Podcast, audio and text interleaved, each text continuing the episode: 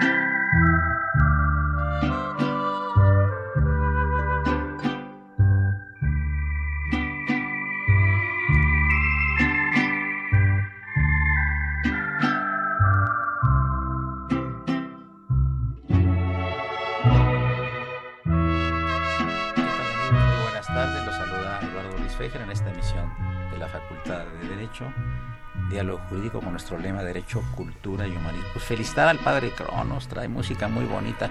Cada que viene el maestro Ítalo Morales, hay música bonita, pues lo vamos a invitar mucho más seguido. ¿eh? Saludamos en cabina al niño de la radio, a Raúl Romero Escutia y a Bolívar Avilés. Por supuesto, a Socorrito también. Y amigos, un programa muy especial con un personaje de la universidad, en particular de la Facultad de Derecho, que quiero decir es que no se puede concebir la historia de la Facultad de Derecho sin la presencia intelectual y académica de mi invitado de esta tarde, que es el doctor Hugo Ítalo Morales Saldaña. El doctor Hugo Ítalo Morales Saldaña, eh, imagínense, si yo leo el currículum, tendríamos que hacer unos 10 programas. Pero actualmente tiene una distinción muy grande, que es la de ser presidente del claustro de doctores de la Facultad de Derecho de nuestra universidad que le ha dado a él en estos meses un tremendo impulso. Van a tener próximamente ya un programa de radio en la facultad, publicaciones, varias conferencias.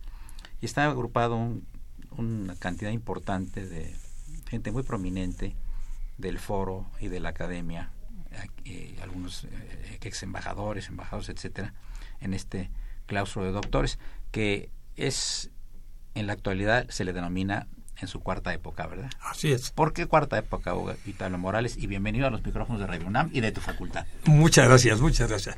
Eh, lo que pasa es que el claustro de doctores se inició unos años después de haberse constituido el posgrado en Derecho con su doctorado.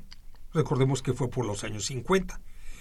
Algunos años después, los distinguidos maestros que formaban parte de aquella planta docente, que no eran muchos, pero todos muy respetables, como García Maínez, Cervantes Ahumada. Cervantes Ahumada, grandes filósofos, grandes tratadistas. Entonces decidieron reunirse para hacer una especie de colegio de profesores, pero por su alto nivel. Le consideraron que debería llamarse claustro. No confundir con los claustros apostólicos o, o católicos, ¿verdad? No, es una forma de expresar al colegio de profesores de alto nivel. Sin embargo, como hubo cambios frecuentes en el profesorado, dejaron de funcionar en algunas ocasiones el claustro y así pasó en la segunda y en la tercera época. O sea, funcionaban, estaban un año o dos y entraban en descanso, en el sueño.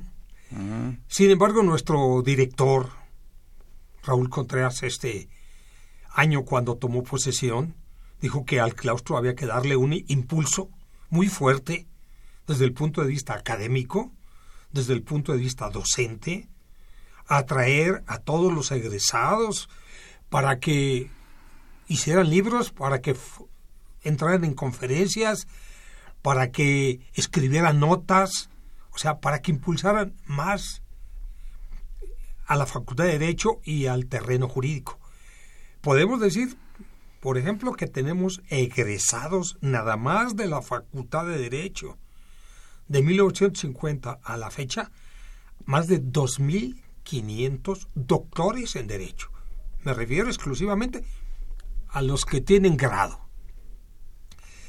Y en la última ocasión que hicimos una ceremonia de reinauguración con el rector de la universidad que nos privilegió con su presencia, con el doctor Raúl Contreras y con distinguidos miembros de la facultad de la universidad, solamente pudimos localizar a 650 doctores en Derecho. Y ahí los tuvimos en una fotografía maravillosa. Todos ellos con su toga, su birrete, y pues el más torpe de todos era doctor en Derecho. Entonces nos jactamos de haber podido reunir por primera ocasión, pues la quinta parte de los doctores egresados. Y, en, un ambiente tan bonito como es el centro histórico, ¿verdad? No, precioso, no, precioso. Nos trajo Yo estudié en la preparatoria nacional, la número uno, y en la secundaria uno, por ejemplo, ¿no? En Regina y San Ildefonso. Tú estudiaste ya en la Facultad de Derecho. A mí ya me tocó, la, la, ciudad universitaria, sí, en, 54. Tú eres generación 54. Yo soy 54, 58. Con 53 años de dar clase, ¿verdad? Pues así es. Me ganas, me ganas por dos. Eh, te gano por dos, ¿verdad? Yo lo siento por mis alumnos porque pues han tenido que aguantar durante largo tiempo. Yo, lo siento por los míos, ¿no? Aparte de la antigua pelea que tenemos tú y yo sobre entre Veracruz y Tamaulipas, que tú eres tamaulipeco, yo soy veracruzano y, y que siempre dices que soy, que soy, un, un este tamaulipeco, tamaulipeco transfuga, que me has llamado de cosas horribles.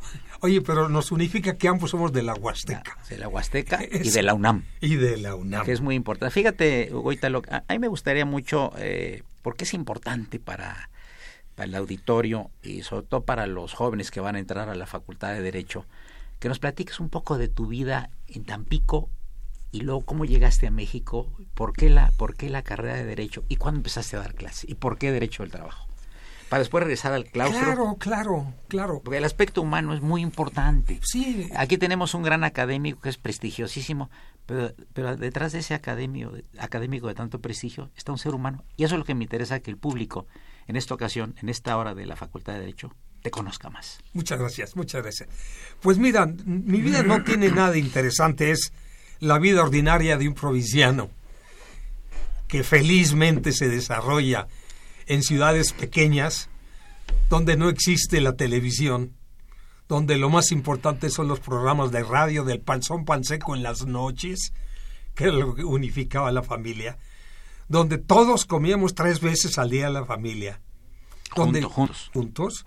Donde el deporte era lo que nos distraía, el béisbol, el fútbol, los campeonatos de la propia escuela. Entonces, cosas maravillosas, ¿verdad? Ir a la escuela a pie, sin ningún problema de seguridad.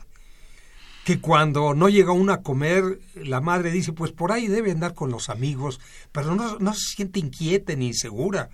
Y cuando mucho un regaño, ¿por qué no me avisaste? Pues cómo si los teléfonos no se dan con tanta frecuencia. No había, no había. Alguna casita tenía teléfono ahí, ¿verdad? no todas. Cosas de pues antes de irte avisa, cosas de esa naturaleza. Hice mi primaria en una escuela maravillosa, Instituto Froebel todavía funciona, donde se pretendió desde los años 20 hacer una escuela eh, de naturaleza ajena a cualquier influencia religiosa. No quiere decir que fue un ataque a la religión, ni mucho menos, pero sencillamente no habría nada de religión. ¿Cuál era el nombre? Instituto Froebel. A ah, Froebel. Todavía, todavía funciona. con, la O y los uh, diéresis. Froebel, sí.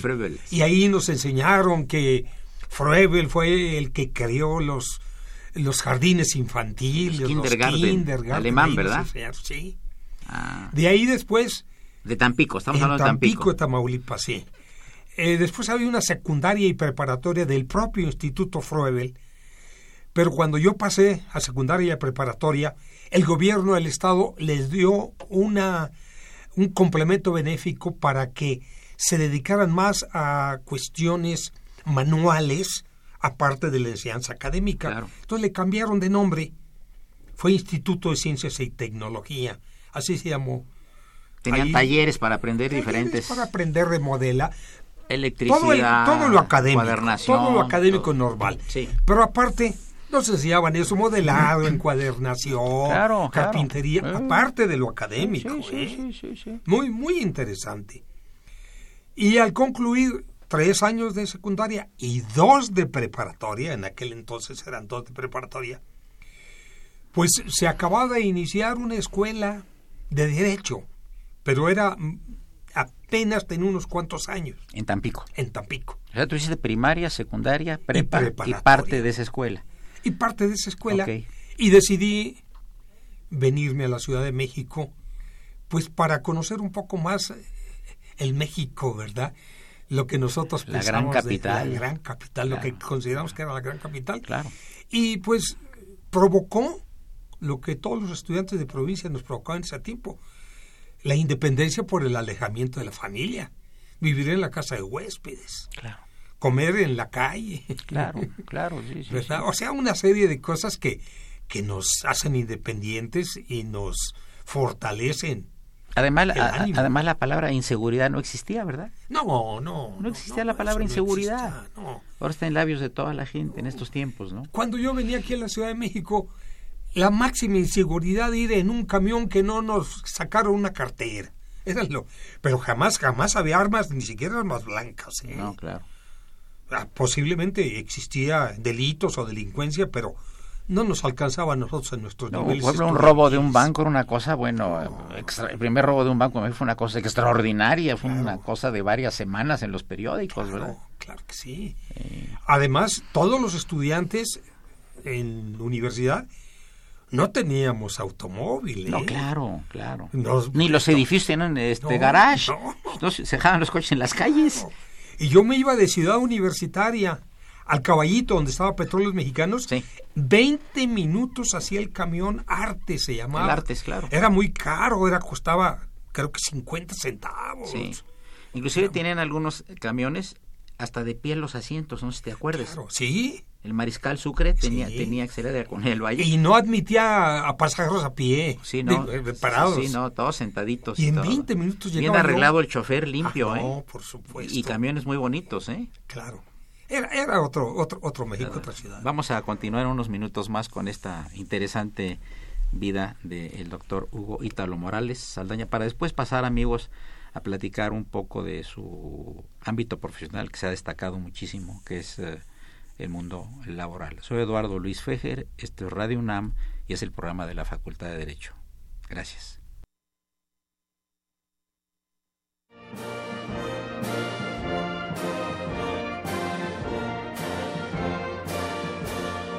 Su opinión es importante. Comuníquese. Nuestro número 5536 8989. Del interior de la República 01800 5052 688.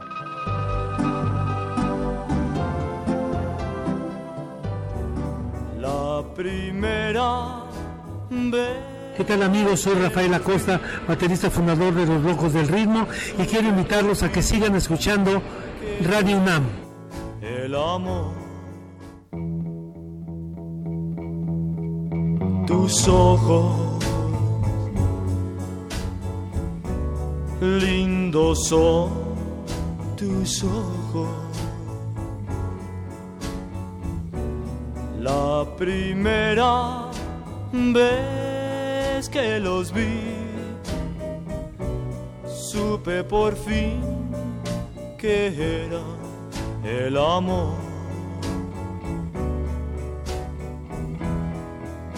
Tus ojos.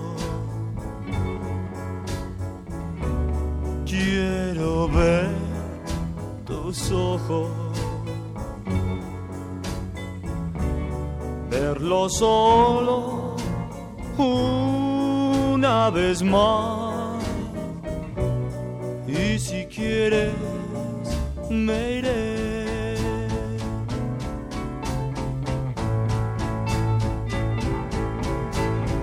Quisiera el tiempo poder regresar y revivir la ocasión.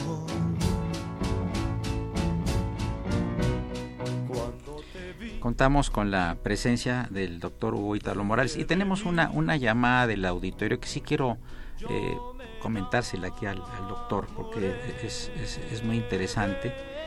Eh, es del señor Jaime Chávez, es un asiduo radioescucha nuestro y envió a Nueva York eh, por, eh, por una compañía que se llama UPS, eso hablar de ella, ¿no? Sí, claro. Sí. unos documentos de su hermano que vive en Nueva York, eh, su título, su certificado de prepa, tal, tal, tal, y algunas joyas. Y las registraron todas y, las, y se perdieron. Ah, No llegaron nunca. Es decir, Son llegó el de paquete a, a Nueva York, pero ya cuando fue, iba a ser entregado a la familia de ahí, desapareció completamente. qué cosas. En Nueva York. Pregunta, el señor dice que tiene 55 días. ¿Alguna contestación de parte de esta compañía? Apenas le mandaron una pequeña reclamación ahí muy mal hecha. ¿Qué podrá hacer una persona así? ¿Quejarse en alguna institución? Porque, pues, eh, fíjate, son documentos de valor para el dueño. Pues, Claro. Es su título profesional, su certificado de prepa, de secundaria, de primaria, etcétera, etcétera, más algunas joyas antiguas de la familia. Todo registrado. Y ahora pues no le contestan, no le dan largas. En Nueva York. Sí llegó el paquete a Nueva York. Claro, Pues la reclamación tiene que hacerse en Estados Unidos, es más efectivo. ¿sí? Sí, porque si no... Aunque él haya pagado aquí y todo lo sí, demás. pero sí, si se acredita que se llegó el paquete a Estados Unidos, ya la jurisdicción es norteamericana. Está totalmente acreditado, él tiene toda la documentación y, todo, además aceptado por ellos que se extravió el paquete. Ahora aquí lo interesante es en cuánto se puede cuantificar una cosa. Pues las joyas pues tienen, tienen valor, pero en cuánto se puede cuantificar tu título o mi título, certificado de primaria, de secundaria, para que luego él requiera un poder notarial hecho por su hermano en Estados Unidos, para que vaya a la facultad donde estudió el señor y vaya a la prepa y con, imagínate nada más la tramitología, el tiempo y el dinero, Claro. más el apostille de la, de- del poder, ¿no? Y, y los meses transcurridos. Entonces, ¿tú crees que, que, que sea, sea Lo mejor es, es inclusive eh, la jurisdicción norteamericana y que todos esos trámites la propia compañía responsable se haga carga de ellos. Que no le desplace la responsabilidad al- a, a nuestro amigo que emitió los, los documentos. Claro que sí. Pues, ¿y ¿cómo se podrá evaluar eso, eh? Económicamente. Es difícil, ¿no? Claro. Tú puedes evaluar unas joyas, más o menos, ¿no? Pero no puedes evaluar un título. Por eso, si le dan la responsabilidad de los trámites a la propia compañía que los perdió y no que se los envía a él, Claro. yo creo que cambian las cosas. Pues- Porque tendrán que utilizar a, a las relaciones diplomáticas. Claro. Señor Chávez, le mandamos un saludo y ahí tiene usted una voz autorizada que le ha dado una, una- una- un buen consejo. Eh, cambiando, Ítalo, este, a lo que a lo que estábamos. Y entonces, eh, ¿entras en qué año a la Facultad de Derecho? ¿Y por qué leyes? eh? A ver, cuéntanos.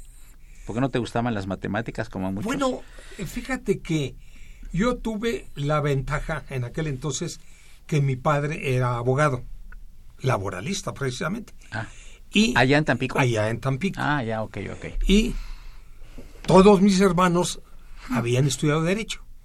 Entonces, desde que yo tengo memoria, en la casa, a la hora de la comida, solo se hablaba de derecho. Platicarnos las experiencias de mi padre en las diversas juntas de conciliación, sus problemas que tenía en los asuntos, etcétera. Entonces, siempre me acostumbré a escuchar. Me imagino que inclusive llevó algunos asuntos eh, con motivo de la expropiación petrolera, de los de los trabajadores que se pasaban eh, de las compañías eh, Claro. petroleras a la nueva Pemex, ¿verdad? Claro, claro. Nada más que en, en, en el periodo de la expropiación petrolera yo, yo, yo era muy pequeño. No, claro, claro, claro. Pero tu papá sí está Sí, en sí, actividad, no, a no, no, me refiero, no, ¿no? no, todo eso. Por ejemplo, hay, hay una expresión que se utiliza mucho y no se sabe por qué, cuando decían los guardias blancas ¿Cómo no? petroleras. ¿Cómo no? ¿Cómo no? El público no sabe, tú sí sabes por qué, ¿verdad? Claro, sí, claro. Explícaselos a público. tú, eres es el, muy- tú eres el invitado, ¿eh? Bueno, bueno, bueno. Eran unos guardias que eran encargados de cuidar a las compañías petroleras para que no hubiera ningún tipo de alboroto ni ningún problema, tipo guaruras, ¿no? Y andaban siempre de blanco, de guayabera blanca y de pantalón blanco. Ah, yo no sabía eso. Pero por eso eran guardias Ah, blancas. ah, pero no porque fuera el uniforme, sino que Por el calor. por el calor que existía en esas temperaturas los obligaba a andar siempre de tela de, de algodón. Entonces por eso les llaman los guardias blancas. Y eran contratados por las compañías petroleras, Sí, ¿verdad? Eran sistemas de seguridad De que seguridad. se utilizaban, sí. Que luego también se traslapó también a algunos sindicatos en México. Claro, sí. Tiene sus guardias blancas, el Así es. sindicato de tal compañía extranjera y tal, tal, tal. ¿no? Así es, así es. Oye, y este, fíjate que se ha estado debatiendo mucho en los periódicos este asunto del, del aumento del salario mínimo. Entendemos que, pues, eh, antes se hablaba de salario justo, ¿verdad? Y además tiene origen religioso, así remoto, ¿no? Pero eh, es un asunto que obviamente los trabajadores tienen absoluta y totalmente derecho a mejorar su situación, porque está malísima la situación, ¿no? Pero, eh, ¿qué tanto, en tu experiencia, este tipo de, aumentos, por ejemplo, eh, no contribuyen a la inflación? Bueno, lo que pasa es que el tema de los salarios en general, o sea, el tabulador de salarios de una empresa y la fijación del salario mínimo que lo establece el Estado, es un problema fundamentalmente económico, fundamentalmente económico. Eh, frecuentemente yo les recuerdo a mis alumnos en clase de derecho laboral que el derecho del trabajo está íntimamente conectado con la economía. No confundir que todo sea economía, porque entonces trae como consecuencia la explotación del hombre. Ni tampoco solamente los sujetos trabajador y patrón, sino hay que buscar un equilibrio. ¿En dónde está el equilibrio? Pues la ganancia de la empresa es la repartición equitativa de la riqueza entre patrones y trabajadores. En otro orden de ideas, si gana mucho la empresa tiene que repartir mucho. Si la empresa es de pobre situación, tiene que repartir poco. En nuestro medio nos distinguimos porque la empresa es la micro y mediana empresa. Tres trabajadores, cuatro trabajadores. ¿Qué es la empresa? El señor de los jugos, el de los tacos, el de la sastrería, el de taller Que mecánico. tiene dos o tres dependientes, Claro, ¿no? e- si es que ese- tiene, o son familiares. Es nuestra vida. Es la vida. Claro, hablamos de grandes empresas, el grupo Coca-Cola, el grupo Alfa, los grandes eh, industrias de Monterrey, de Coahuila, sí, bueno. Pero dentro del promedio general de producción y de economía de nuestro país no es la regla. Ojalá fuera la regla.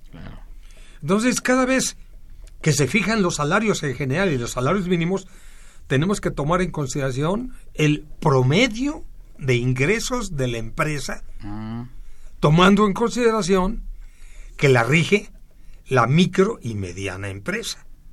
A una gran empresa con gran producción, subir el salario uno o varios pesos, pues le graba, pero no fuertemente. En cambio, una microempresa, una mediana empresa, un peso, dos pesos, cinco pesos, es gravísimo para ellos. claro. Lo que es más, cuando se habla de la iniciativa de derecho laboral que acaba de mandar el presidente de la República, menciona que una sola demanda de un trabajador contra una micro o mediana empresa acaba con la empresa. un trabajador Claro, con claro, una demanda. Claro, claro. Pues, por supuesto.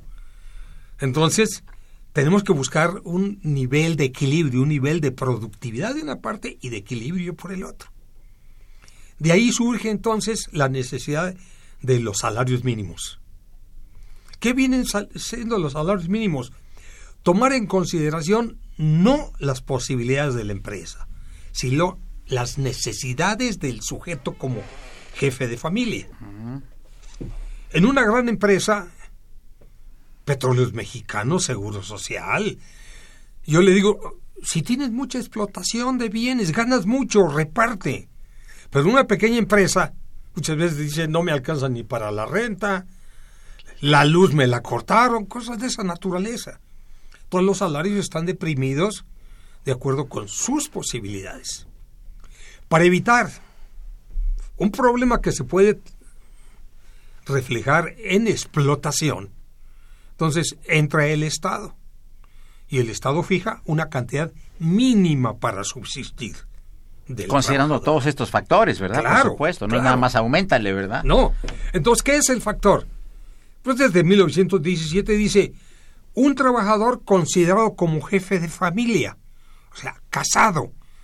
Y muchas veces se dice, ¿y cuántos hijos? Bueno, pues en 1917 proliferaban los hijos. De 6 a 8 era lo normal. Actualmente entendemos como promedio dos. Ya el exceso es tres. Es lo que se debe tomar en consideración de acuerdo con la necesidad del trabajador, pero no para que pueda comer, sino para que pueda vivir dignamente. ¿Qué entendemos dignamente? Que le alcance para sus necesidades ordinarias de subsistencia de alimentos, de habitación, de poder pagar la escuela de sus hijos, aunque vayan a escuelas gratuitas, siempre tiene gastos, el vestido de, de toda la familia. Sí, sí. Entonces, esas son las necesidades mínimas de un ser digno. ¿Por qué? Porque si tomamos en consideración lo contrario, podemos decir, pues la empresa no alcanza más que para pagarte cinco pesos. Entonces decimos, entonces la empresa no debe existir. Si no tiene una productividad suficiente para darle a sus trabajadores una vida digna, entonces no debe existir esa empresa, porque sería a costa de explotar al trabajador con un salario inferior. Claro, claro. Amigos, llegamos a la parte media del programa. Eh, vamos a continuar en unos minutos. Soy Eduardo Luis Fejer y es el programa de la Facultad de Derecho y nuestro invitado de honor es el doctor Hugo Italo Morales Saldaña. Volvemos en unos minutos.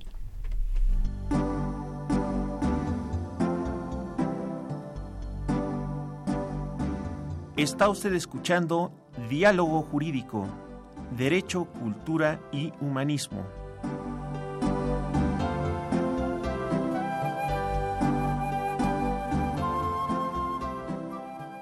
A través del 860 de AM.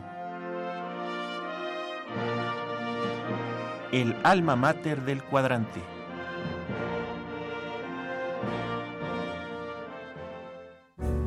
La primera vez. ¿Qué tal amigos? Soy Rafael Acosta, baterista fundador de Los Locos del Ritmo y quiero invitarlos a que sigan escuchando Radio UNAM.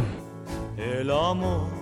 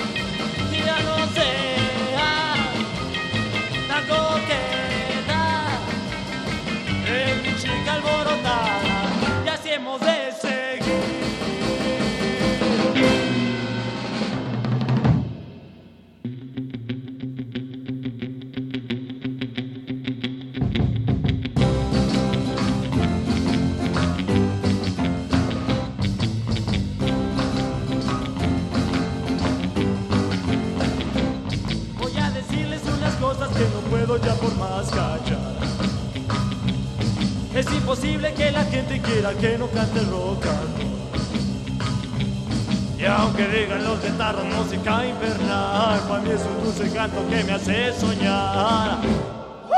¡Aviéntense todos!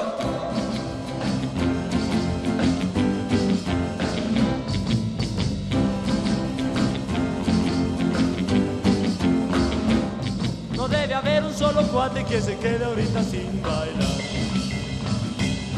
Demostraremos a los viejos que amargado toditos están.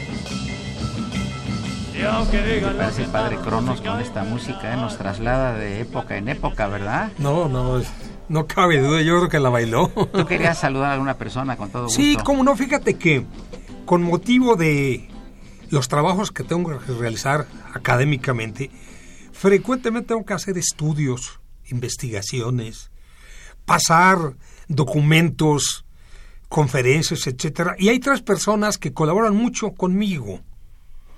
Tres chicas lindísimas que tengo mucho tiempo de trabajar con ellas y me adivina el pensamiento. Qué bien, Muchas veces les encargo algo y nada más les doy la idea y la desarrollan. qué bien.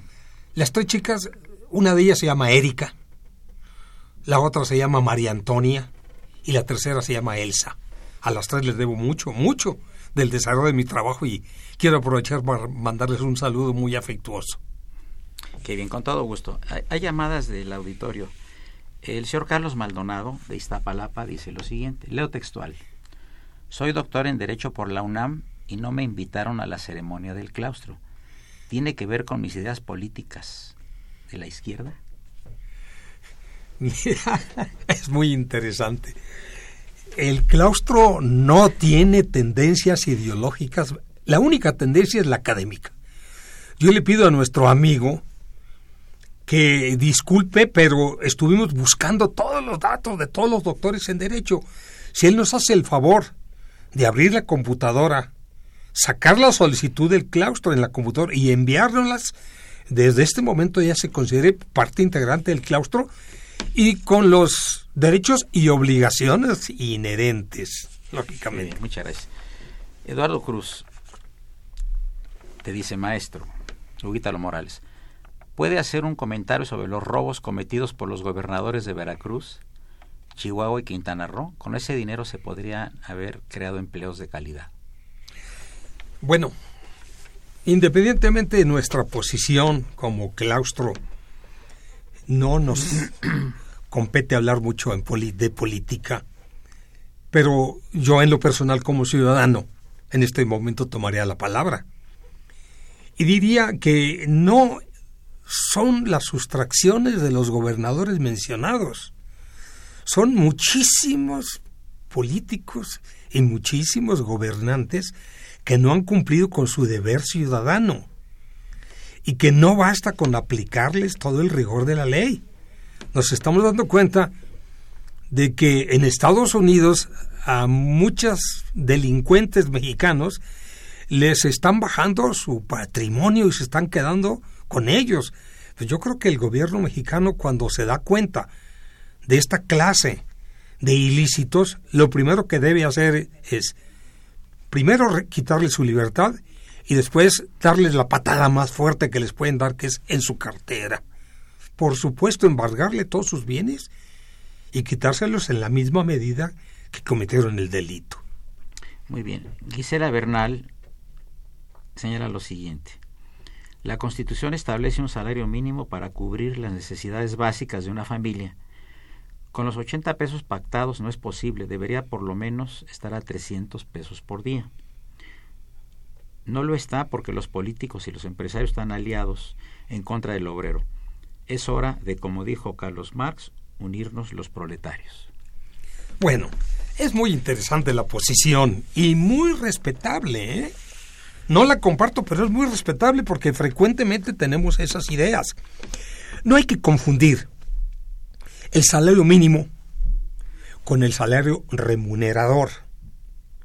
Frecuentemente nuestras autoridades hablan de esos conceptos como si fueran similares. No. El salario mínimo está dedicado a la persona, la cantidad menor con que un jefe de familia puede vivir dignamente. Por eso se llama salario mínimo, mínimo de subsistencia. frente a otro salario que se le llama salario remunerador. El salario remunerador es el salario justo, el que debe ganar la persona de acuerdo con sus conocimientos, experiencia, estudios. Entonces hay una diferencia. Si yo a una persona del nivel más bajo le pago salario mínimo, se pudiera justificar.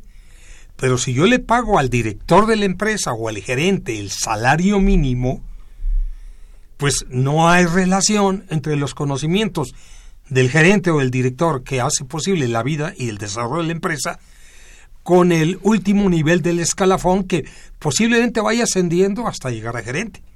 Pero sus conocimientos, su experiencia es totalmente diferente. Entonces, el gerente o el director o los puestos intermedios ganan salario remunerador, no mínimo. En cambio, el del último nivel del escalafón, no le pido nada más que que trabaje en lo que yo le estoy indicando, que son labores de eh, aprendizaje sencillo. Claro. Claro, nunca, ninguna cantidad mínima va a ser suficiente para un trabajador. Ella nos dice que deberían ganar cantidades altas, 300.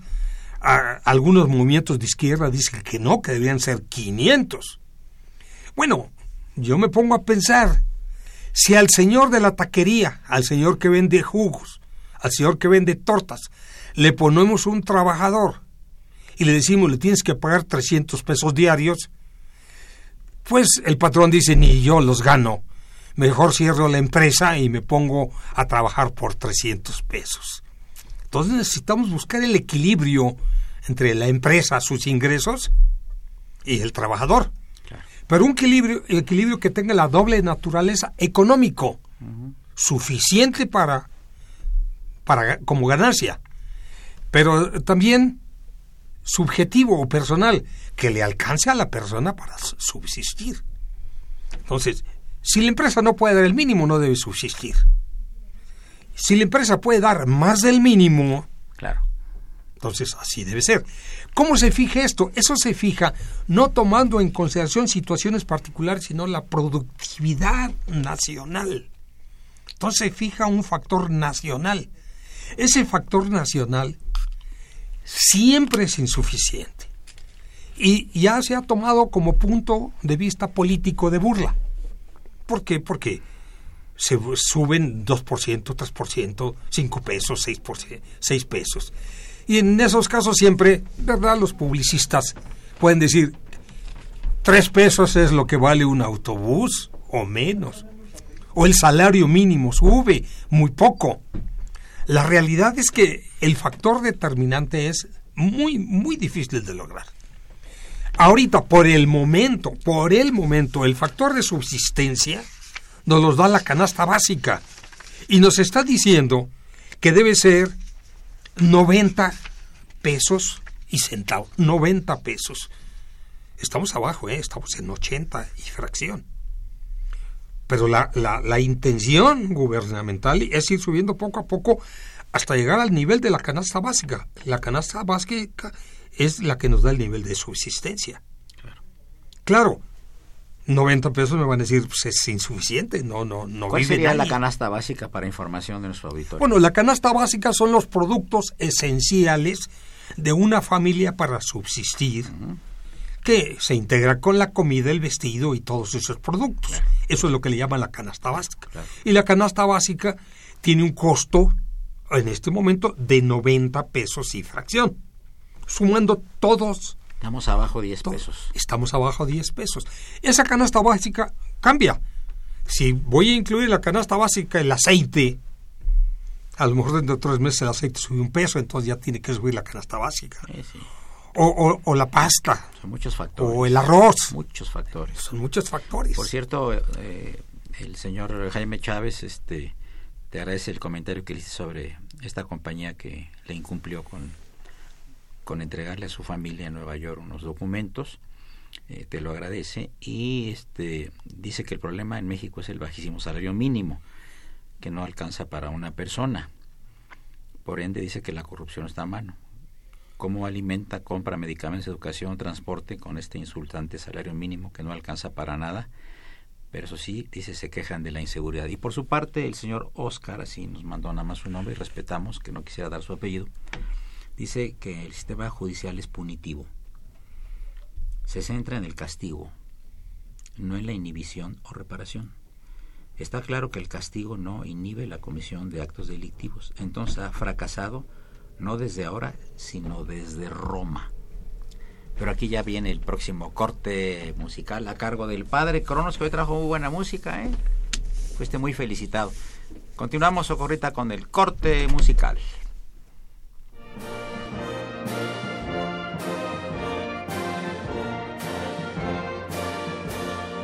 Su opinión es importante. Comuníquese. Nuestro número 5536 8989. Del interior de la República 01800 5052 688.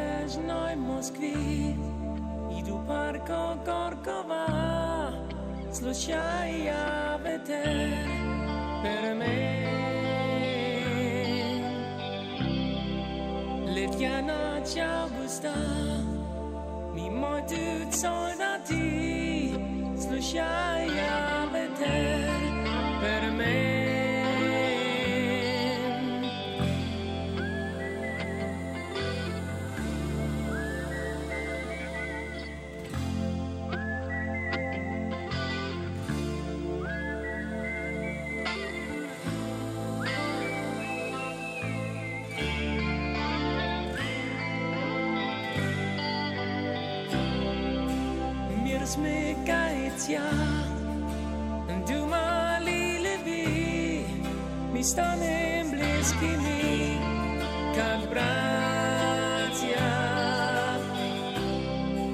Ozduh na volem buduš E ta će vse varnosti Per me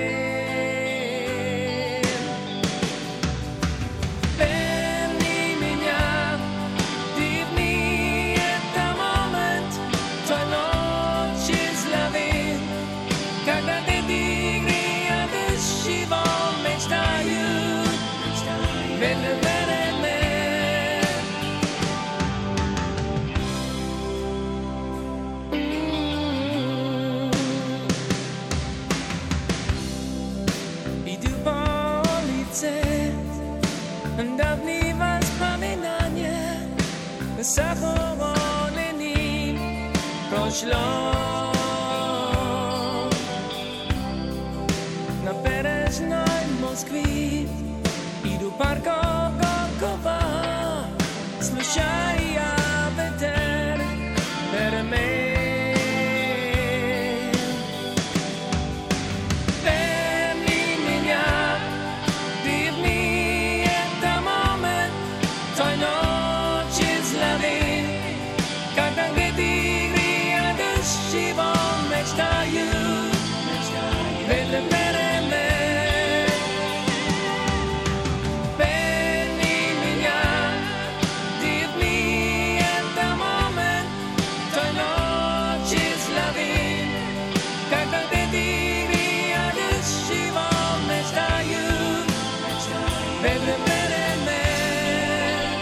Llegamos a la última parte de- del programa. Bueno, entonces el doctor Huítalo entra a la Facultad de Derecho en qué año? En 1854, para salir en 58, Ajá. cinco años después. Era presidente de la República, don Adolfo Ruiz Cortines. Adolfo Ruiz Cortines y después llegó Adolfo López Mateos. Sí, ¿verdad? Diferentes estilos de gobernar, ¿verdad? Diferentes filos, pero los dos notables. Sí, no, claro. Los dos claro. notables, sí. sí, sí, por supuesto. Son de los presidentes que más recordamos en la historia. Sí. Claro que sí. La popularidad de López Mateos no tiene parangón, ¿verdad? No. Se paraba en cualquier lado y bueno, ¿verdad? A ver, eh, Esperanza Rosas nos dice, el abogado que está hablando no incluye vivienda, pasajes y vestimenta. Te reta que vivas con 90 pesos. Esa es una... Hugo Ítalo, Hugo- a Hugo Ítalo. Me parece criminal la postura del maestro al decir que con 90 pesos puede cubrir una persona sus necesidades. Nunca lo ha dicho el maestro así, pero en fin, bueno. Por eso el país está sumido en el atraso y en la delincuencia. Es más rentable robar y traficar narcotráficos y personas que ser explotado por 90 pesos. Felicidades por fomentar la delincuencia. Es, es el mensaje que mandó. Bueno, entraste a la Facultad de Derecho en 1954, era presidente don Adolfo Ruiz Cortines, era ya el primer año o segundo de haber inaugurado la, la ciudad universitaria, ¿verdad? Eh, sí, eh, se inauguró en 54 y se le hizo una gran estatua a Miguel Alemán que estaba frente a Rectoría y que duró allá tres o cuatro años. ya.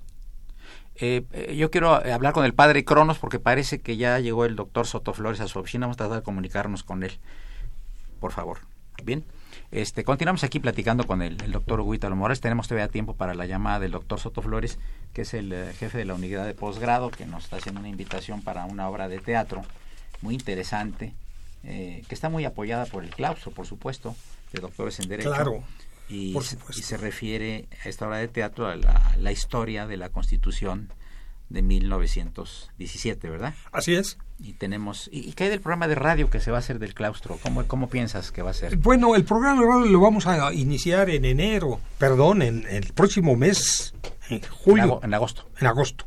Sí. Lo vamos a iniciar y la idea es que sea quincenalmente y dar toda clase de noticias del claustro de doctores en Derecho, sobre todo a nuestros queridísimos miembros, que como en el caso anterior hay muchos que consideran que no los incluimos.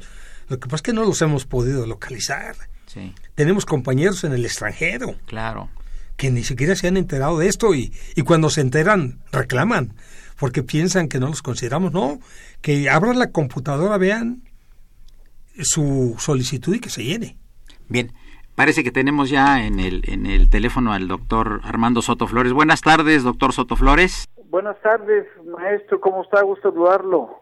Un saludo muy atento, aparte de su servidor, del doctor Hugo Ítalo Morales, que está siendo entrevistado en este programa eh, sobre pues, eh, su eh, vida académica y obviamente sobre, sobre el claustro de doctores, ¿no?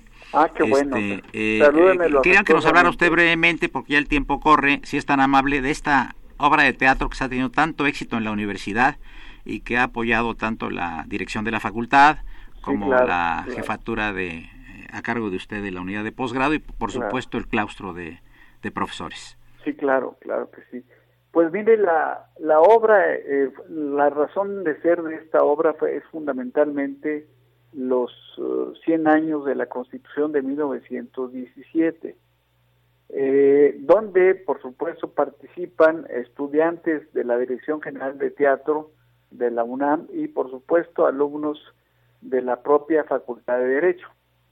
Eh, es dirigida sobre todo por los directivos de la Dirección General de Teatro, que son excelentes, son excelentes, han hecho una magnífica obra, es una radiografía fuera de serie de cuál es la situación que prevalece en el país y por supuesto eh, las cosas buenas y las cosas malas que nos han pasado.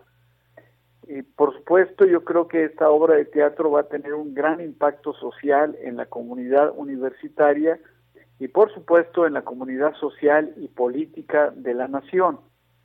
Yo considero que esta obra de teatro debe seguirse pasando durante un buen tiempo para que la comunidad en general la vea y se percate, se percate del genio y de las eh, extraordinarias facultades que tienen nuestros alumnos en la elaboración de esta obra de teatro, en donde se analizan las partes sociales, las partes políticas y por supuesto una parte que es clave, que es la parte económica. Eh, no me queda la menor duda en que esta obra tendrá que irse afianzando y, sobre todo legitimándose plenamente por las magníficas aportaciones que están haciendo. Flores, también tenemos eh, alumnos de la Facultad de Derecho como actores, ¿verdad? Sí, por supuesto, tenemos varios eh, estudiantes de la licenciatura y unos dos de aquí del posgrado que están participando en esta magnífica obra que, bueno, pues yo creo que es por su naturaleza jurídica y por supuesto política y social y que nos está dando un reflejo interesantísimo del desarrollo de nuestra nación, si vamos para bien o vamos para mal, pero vale la pena, vale la pena darle un mayor difusión y quisiera aprovechar este mecanismo de comunicación de Radio UNAM dirigido por el doctor Fejer, que es uno de los eh, juristas de mayor cultura que existen en el país. Entonces quisiera que la comunidad que escucha este programa de radio asista a ver la obra, que es jueves, viernes, sábado y domingo. Eh, creo que las últimas funciones, antes de que nos vayamos de vacaciones, serán precisamente esta semana y regresando en el mes de julio se reiniciará nuevamente la obra. Pues doctor Sotoflores, le, le agradezco mucho su, su, información, su comentario y su invitación y este, estamos muy pendientes de, de esta obra tan trascendente que ha sido apoyada por la dirección de la facultad, por la jefatura de la unidad de posgrado y por supuesto también por el claustro de doctores en Derecho. Muchas gracias y muy buenas sobre tardes. Sobre todo por parte del doctor Raúl Contreras Bustamante. Así es. Muchas gracias, señor Hasta luego. Soto Flores. Amigos, eh, llegamos a la parte final del programa. Eh, queremos avisarles que eh, en vacaciones, tres semanas, ya están grabados los programas. Aquí el padre Crono nos está haciendo favor de pasar la, la invitación y los temas. El 3 de julio va a ser 150 años de la restauración de la República. El 10 de julio se va a hablar del Código de Hammurabi, muy interesante. ¿eh? Y el 17 de julio hicimos hace algunos días un programa sobre el claustro de doctores en Derecho que, este, eh, que dirige obviamente aquí el doctor Italo Morales.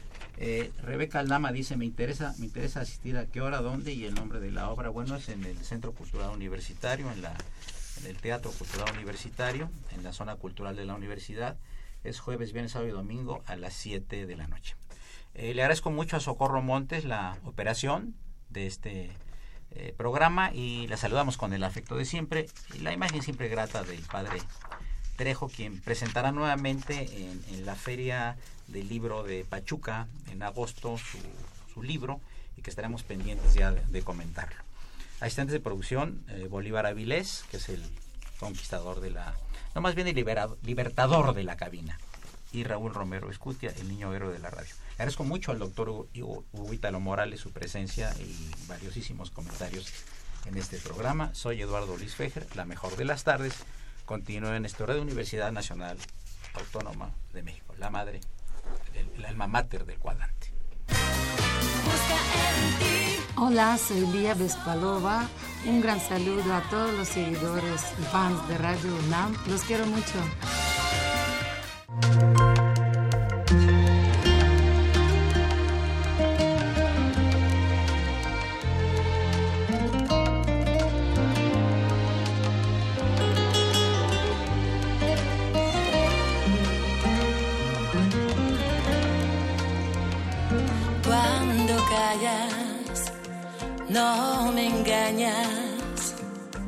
Aunque lo niegues, sé que cruza por tu mente. Cuando bajas la mirada, hasta tus gestos me parecen diferentes. Sé que recuerdo de ese antiguo amor aún no se va, en tu pecho está.